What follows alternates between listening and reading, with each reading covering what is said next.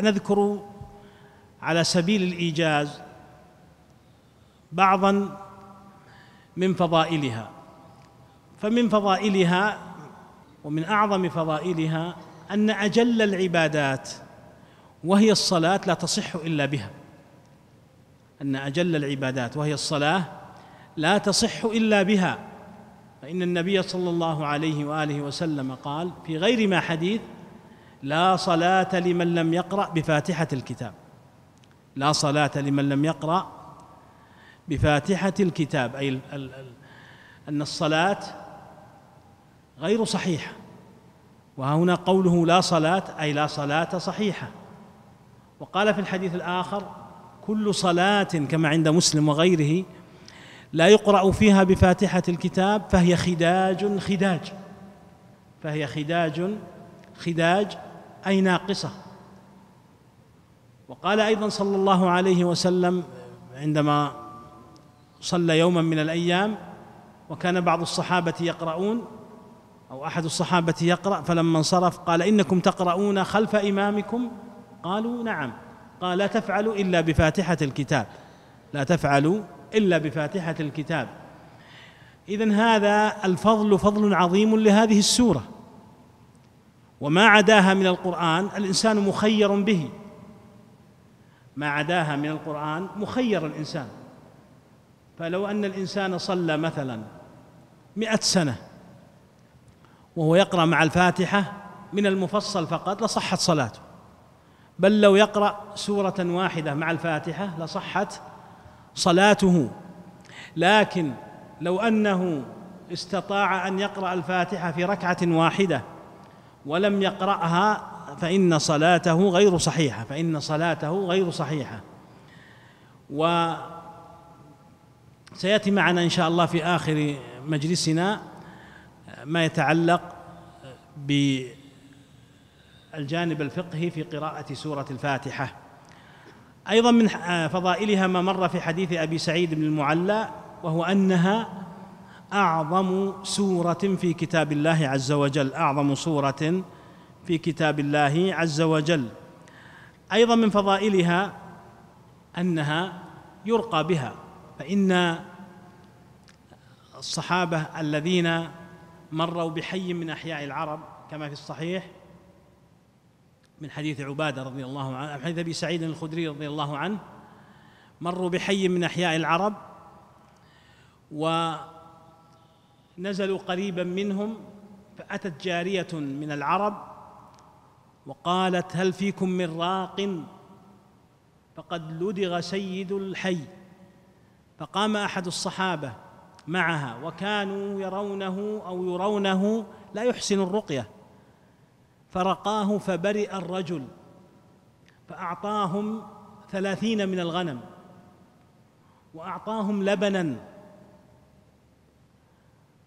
فلما أخذها الصحابة رضي الله عنهم قال لهم أبو سعيد لا تحدثوا شيئا حتى نأتي رسول الله صلى الله عليه وسلم. يعني لا تفعلوا شيئا بالمال. وسألوه هل تحسن الرقية؟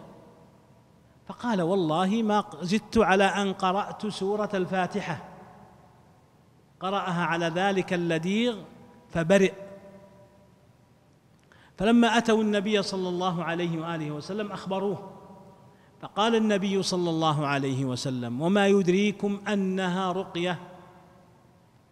ثم أمرهم النبي صلى الله عليه وسلم أن يضربوا له معهم بسهم وذلك تطيبا لخواطرهم لأنهم كان لديهم شيئا من التوقف في هذا المال. فأراد النبي صلى الله عليه وسلم أن يكون مشاركا لهم ليكونوا مطمئنين إلى أن ذلك الفعل جائز وهذا متكرر في هديه صلى الله عليه وسلم. ومن أوضح ذلك وأصرحه في قصة في قصة عمرة النبي صلى الله عليه وسلم وعندما حدث صلح الحديبية فإن النبي صلى الله عليه وسلم أمر الصحابة أن يحلقوا وأن ينحروا الهدي الذي ساقوه. فتباطأ الصحابة رضي الله عنهم فدخل النبي صلى الله عليه وآله وسلم إلى أم سلمة وشكى إليها تباطؤ الصحابة. فقالت يا رسول الله إن الناس قد أصابهم أمر عظيم فاخرج وانحر هديك واحلق رأسك. فلما خرج النبي صلى الله عليه وآله وسلم وحلق ونحر هديه ثم حلق رأسه ثم حلق رأسه. اقتتل الصحابة رضي الله عليه عنهم على المدي أي السكاكين لينحروا هديهم وليحلقوا رؤوسهم اقتداء بالنبي صلى الله عليه وآله وسلم. والصحابة رضي الله عنهم كانوا شديدي التأسي بالنبي صلى الله عليه وآله وسلم وكانوا حريصين أشد الحرص على الاقتداء به. بل كانوا يعنفون على من؟ آه، كان له رأي في شيء من السنة. ولذلك لما قال عبد الله بن عمر رضي الله عنهما وكان يحدث بحديث لا تمنعوا إماء الله مساجد الله وبيوتهن خير لهن.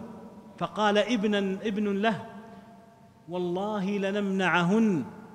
فغضب عليه غضبا شديدا. وسبه سبا ما سمع من ابن عمر قبل ذلك. وقال أحدثك بحديث رسول الله صلى الله عليه وسلم ثم تقول والله لنمنع لنمنعهن والله لا كلمتك أبدا. وهذا من شدة تعظيم سنة النبي صلى الله عليه وآله وسلم.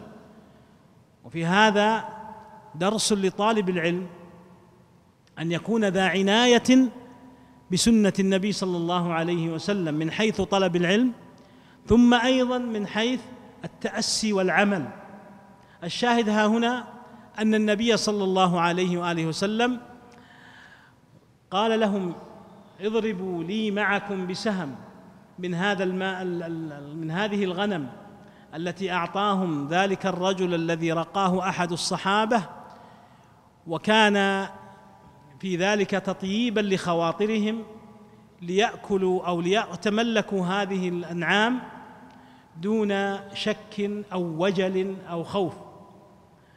وفي أي هنا أيضا درس آخر وهو أن طالب العلم الذي يقتدى به يحرص على العمل يحرص على العمل. أيضا من فضائل هذه السورة أنها من خصائص هذه الأمة كما جاء في بعض الأحاديث عن النبي صلى الله عليه وسلم أنه قال إنه ما أنزل في التوراة والإنجيل ولا في الزبور وفي بعض الروايات ولا في القرآن مثلها ولا في القرآن مثلها. وذلك في قصة أبي رضي الله عنه عندما قال له النبي صلى الله عليه وسلم لأعلمنك سورة ما أنزل في التوراة والإنجيل ولا في الزبور ولا في القرآن أعظم منها. قال فقام النبي صلى الله عليه وسلم فخرجت معه. وها هنا أبي رضي الله عنه كان حريصا على العلم وامتدحه النبي بحب العلم.